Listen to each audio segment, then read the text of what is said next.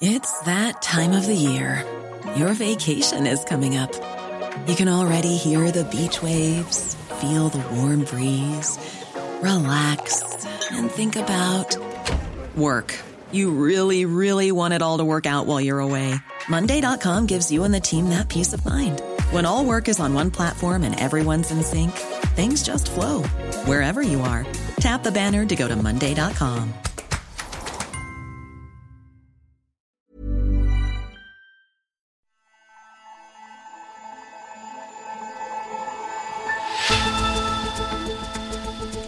The outbreak of COVID 19 has been declared a pandemic by the World Health Organization. There are over 100,000 recorded cases around the world, with governments and scientists scrambling to staunch it. You're listening to Babbage from Economist Radio, our weekly podcast on technology and science. I'm Kenneth Cukier, a senior editor at The Economist. And on today's show, the anatomy of the coronavirus.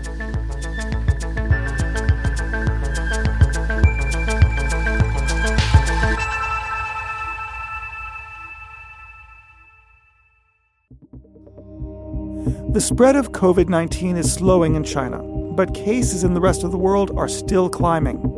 In Britain, one of the country's health ministers has tested positive. And in Italy, now the worst country affected after China, a nationwide quarantine has been imposed. If scientists are to find a treatment for COVID 19 or to prevent a future outbreak like it, they need to first understand more about the virus. To give us a science lesson is Geoffrey Carr, The Economist science and technology editor. Hello, Jeff. Hello, Ken. So, Jeff, what is the coronavirus? Well, there is no the coronavirus. Coronaviruses are a group. Most of them live in other animals, uh, but there are seven which infect people.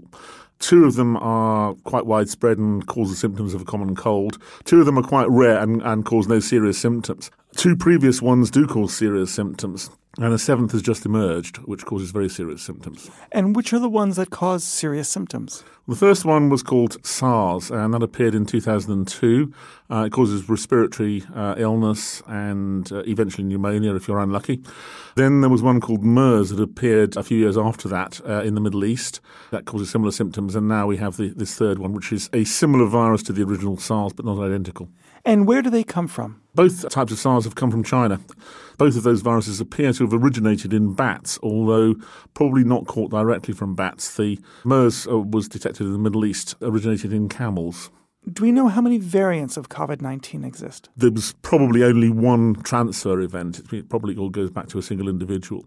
So there was an original strain of the virus, but a new one evolved later, which has different spreading characteristics. So there are two strains of virus out there at the moment. How is the virus transmitted? Oh, it's transmitted on on um, on small droplets that you sneeze or cough out through the air. So a handshake? You can pick the virus up from surfaces. Obviously, the droplets land on surfaces, and if you touch the surface, then it'll come onto your hands. Yes. Okay, so that's why we're saying people shake hands less. Yes, indeed.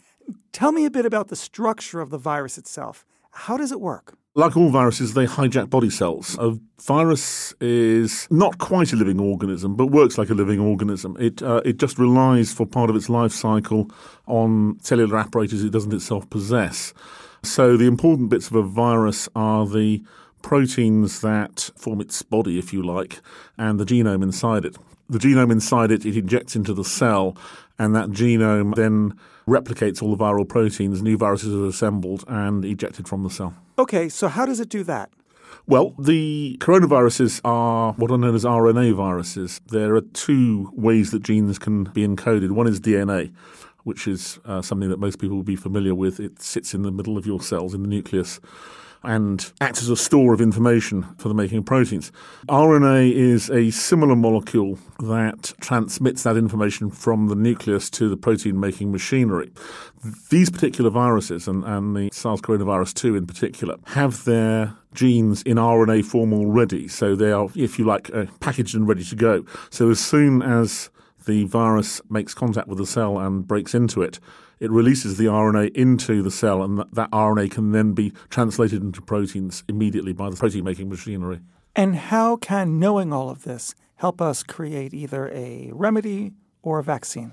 Okay. Well, the more you understand about the mechanism of a virus, the more places that there are that you can glue it up. So I described the RNA system. If you can stop the RNA replicating inside a cell, there's a separate mechanism for replicating the RNA to create more genes.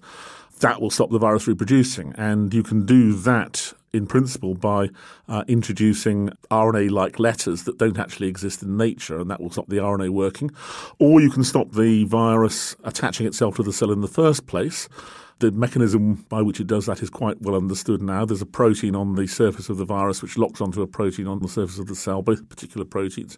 You can interfere with that process either with drugs or with a vaccine. Then you would stop the uh, infection happening. So that's a cause of optimism. How far away are we from developing a drug or a vaccine? For a vaccine, quite a long way, because vaccines are very specific. You have to tickle the immune system uh, in order to produce very specific recognizing systems, antibodies, and particular cells called T cells, which respond only to the virus or virus infected cells. With drugs, is more hopeful because drugs very often work on other targets than the ones they were designed for. So, if you have a drug which is already in medical use, then it's gone through all of its safety trials, its side effects are well understood. So, all you have to prove is that it works for the new target. And there are several drugs out there which are being looked at. They are known to be safe because they've been tested and work on in other things. One was um, developed for Ebola fever. It was never used because a better drug was developed, but it's sitting in the reservoirs uh, of the company that invented it, and it's now being tested. And a time frame? For a vaccine, you'd be talking two or three years. For a drug, if you could show that it worked and it was already been proven safe, you could get it out in a matter of months. Jeff Carr, thank you very much. Ken, thank you. The number of deaths from COVID 19 has now reached over 4,000, but the virus is more selective than at first glance. According to the World Health Organization, the death rate is 3.4%. That is much higher than that of a seasonal flu, which has the rate of 0.1. But a better way to understand the fatality rate is to consider the data by age group. Here at The Economist, we like figuring out how to portray data in sound. For COVID 19, the death rate for children under 9 years old is zero. And for ages 10 to 40, it is just 0.2%. For 40 to 49 year olds, the rate is 0.4%. But for those in their 50s, the rate jumps to 1.3%. And it is almost three times higher still for those in their 60s, at 3.6%. In the 70s age group, it more than doubles again to an 8% fatality rate.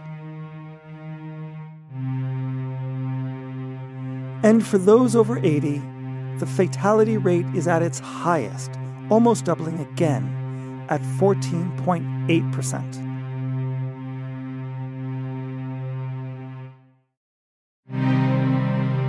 The death rates by age show that older people are at considerably more risk of succumbing to the virus. This underscores the need to protect the elderly from catching it at all. And you can see many more charts like this in The Economist, where you can also read Jeff's article, The Anatomy of the Virus. To subscribe, go to economist.com slash radio offer for 12 issues for $12 or 12 pounds. Hi, this is Janice Torres from Yo Quiero Dinero. If you own or operate a business, whether it's a local operation or a global corporation, partnering with Bank of America could be your smartest move.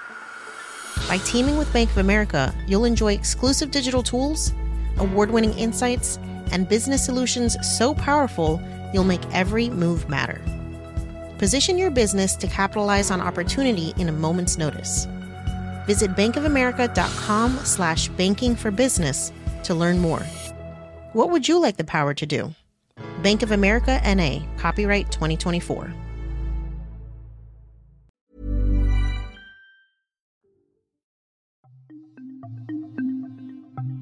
Researchers are working around the clock to understand the structure of the virus and find a treatment or even a vaccine.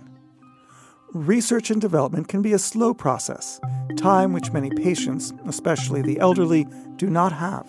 But some organizations are trying to expedite new discoveries. My name is Rupert Beale, and I'm a clinician scientist group leader at the Francis Crick Institute.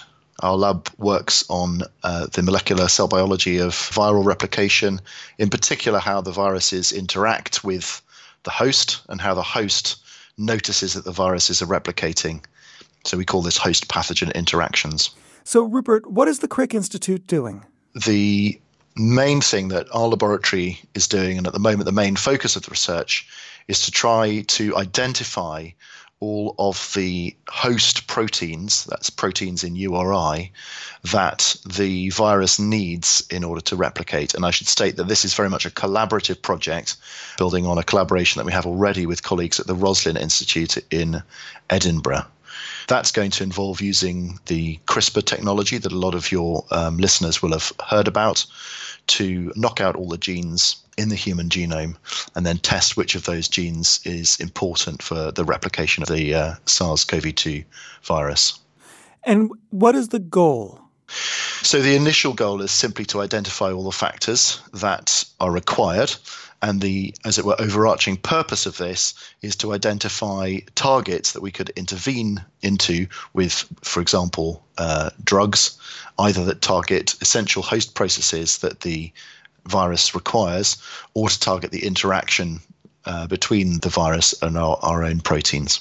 If you do find a hit, how long would it take from a success in the lab to something that people can take at a hospital? That very much depends. So, as it were, the best case scenario would be that we identified a hit in the laboratory for which there was already an existing safe drug that could be prescribed. So that would be something which could, in principle, be brought forward in a, a relatively short timescale after our sort of research is completed. If it's a question of identifying targets to develop new drugs to, then obviously that's much further down the line, and you're, you're more likely talking about something which would be important for outbreaks in the future rather than this particular outbreak. Now, you're working in a hospital as well. What is it like there? what's going on? What are you seeing? What's happening? So there are lots of preparations going on. Obviously, there's a very fast moving situation, and we're responding to the guidelines that have been laid down, uh, in our case, by Public Health England. I suppose time will tell uh, as to whether or not those preparations that we're making are adequate. Obviously, we've seen the situation develop in Lombardy, and we hope that we're going to have enough time to be able to prevent something like that happening. But it's clear that we're going to be dealing with a situation where there will be a high burden of disease and uh, we hope that when that happens, we do in fact have the resources that we need to adequately treat patients as they come in. And it's not just the Francis Crick Institute. The Gates Foundation is also looking for a solution. What we did is this week we launched a major initiative in partnership with the UK based Wellcome Trust and also MasterCard of up to $125 million to create what we call as a global therapeutics accelerator for COVID 19. Mark Suzman is the chief executive. And that is really to try and triage, use the best available science data, crowd in all the existing knowledge to what are going to be the highest priority and likely most impactful therapeutic inv- interventions to address COVID 19 in the coming weeks and months. And how will that work in practice? So, in practice, that starts with screening large existing compound libraries that have already been tested for safety and efficacy. Because if any of those are proven to be efficacious against COVID 19, that's a much faster pathway to market. And so that's something we've kicked off already, screening big libraries of tens of thousands of different existing compounds. Our hope is you know, we can move fairly rapidly into the top three or four most likely candidates and put them straight into trials. And you know, if we're successful, that moves quickly onto a regulatory pathway and, and again, as I mentioned, manufacturing at scale. If those first compounds don't work as we hope, then we may have to look for novel compounds, and that makes it longer. But that's essentially the process underway and that we've kickstarted this week. And when do you expect to see results? The initial results could happen in terms of, you know, do we have hits from the compound library that look like they're potentially uh, impactful against COVID 19? could happen in sort of days or weeks, but that's a long way away from making sure that those are treatments that could come out and be usable by the general public. So really, you're talking in even an optimistic process takes you, you know, up to a year till we have something uh, usable and useful at scale.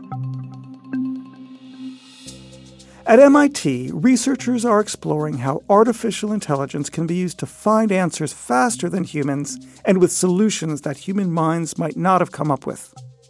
Regina Barzilay is a professor of computer science at the university. Her team used AI to discover an entirely new antibiotic. Now, that's not a treatment for a virus, but for things like infections. But perhaps the same pioneering method could be applied to viruses. We can see now, you know, what's going on in the world, how one, uh, you know, infectious disease can affect the life of, you know, millions of people and affect economy and everything. So in this case, a coronavirus, it's a virus. But when we are talking on antibiotics and growing resistance, we are in extremely unprotected state because the resistance increases. Part of it is due to the fact that the antibiotics sometimes are used out of prescriptions. But another big part of it that in the last decade or so, there was really not much breakthrough in this area. And majority of antibiotics that were filed, you know, to regulatory agencies are kind of paraphrases, close paraphrases of the drugs which are already on the market and which are likely to cause more resistance. So in some ways we're extremely unprotected. And we really need to have a technology to create antibiotics with a desired profile on demand. So, how did you use artificial intelligence to search for a new antibiotic? So, when we started doing the research, our collaborators um, in the biology department, Professor Jim Collins and Dr. Jonathan Stokes, they screened 2,500 molecules, testing whether these molecules can inhibit the growth of E. coli. So, this kind of testing can be done in the lab. And what we got from them is a list of these molecules uh, and their capacity to you know to stop the growth. And the goal is to learn how to map the specifics of chemical structure to their ability to inhibit growth. We were able to identify a set of molecules which had very very strong active antibacterial activities. So the team zoomed in on one of these molecules which they call halicin which was um, tested against some pan-resistant species, and what they've seen that it can kill the pathogen very fast. It is uh, working well even when you kind of grow the resistant strains of this pathogen, and um, it can even kill the pathogen when they are in dormant state. And what was interesting that it can work on five or six different pathogens which are considered crucial by World Health Organization.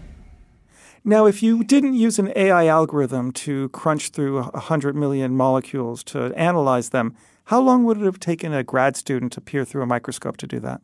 I don't think that even uh, definitely not a grad student because they're not going to graduate until their retirement. But even if you're looking at a high throughput screening, you know, going through hundreds of millions of molecules it's extremely long and expensive process and i don't think that it's really a realistic even setup even for a reasonable size pharmaceutical company to go through so, this is so interesting. If you were able to have artificial intelligence predict what might work best, and you came up with a molecule that indeed does very well, perhaps you could use the same technique for other problems, such as maybe coronavirus. So the mechanism itself for like training and predicting the property, the only thing that it requires is, uh, you know, molecule and a number. Theoretically, it can be translated to other areas like coronavirus. But here, the main thing is do you have the right training set, which our biology team compiled, which have a life diversity and has some interesting compound, that is something to learn from. But uh, my hope is that given the success of the model, you know, in antibacterial space, it can be applied, you know, to a broader set of diseases. Now, Regina, I'm sure that there are many young computer scientists, AI engineers researchers and bioinformatics experts who are inspired by your research and are scratching their head and wondering, do I still have a future? Am I going to have a job? Maybe AI will do all the work for me and there's no role for humans. But humans were the one who selected the right compounds, who knew what they're doing when they gave the material uh, for the model to learn from. And there are two ways you can put the knowledge into the algorithm. One way, if you explicitly encode it, and that's what people were trying to do in these models for the last, you know, century. Another way to do it is to say, you know, model may learn it in a different way, and it can find other patterns in the data that I cannot see. But my job is really to find the right data for the model, and then to utilize model prediction in a smart way so that I find what I'm looking for. Regina Barzilay, thank you. And our thanks to Rupert Beale and Mark Suzman. Thanks for listening to Babbage. I'm Kenneth Cukier, and in London, washing my hands every chance I get, this is The Economist.